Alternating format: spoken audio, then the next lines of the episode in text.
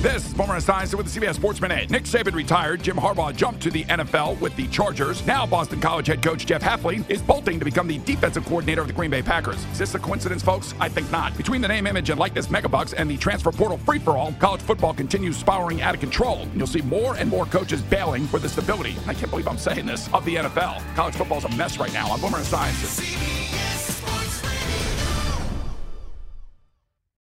Why? Why? If you have T-Mobile 5G home internet, you might be hearing this Why? a lot. Why? Every time your internet slows down during the busiest hours. Why? Why? Because your network gives priority to cell phone users. Why? Good question. Why not switch to Cox Internet with two times faster download speeds than T-Mobile 5G home internet during peak hours? Okay. Stop the whys and visit cox.com slash 5G home for details. T-Mobile prioritizes certain T-Mobile phone users over home internet users during times of congestion.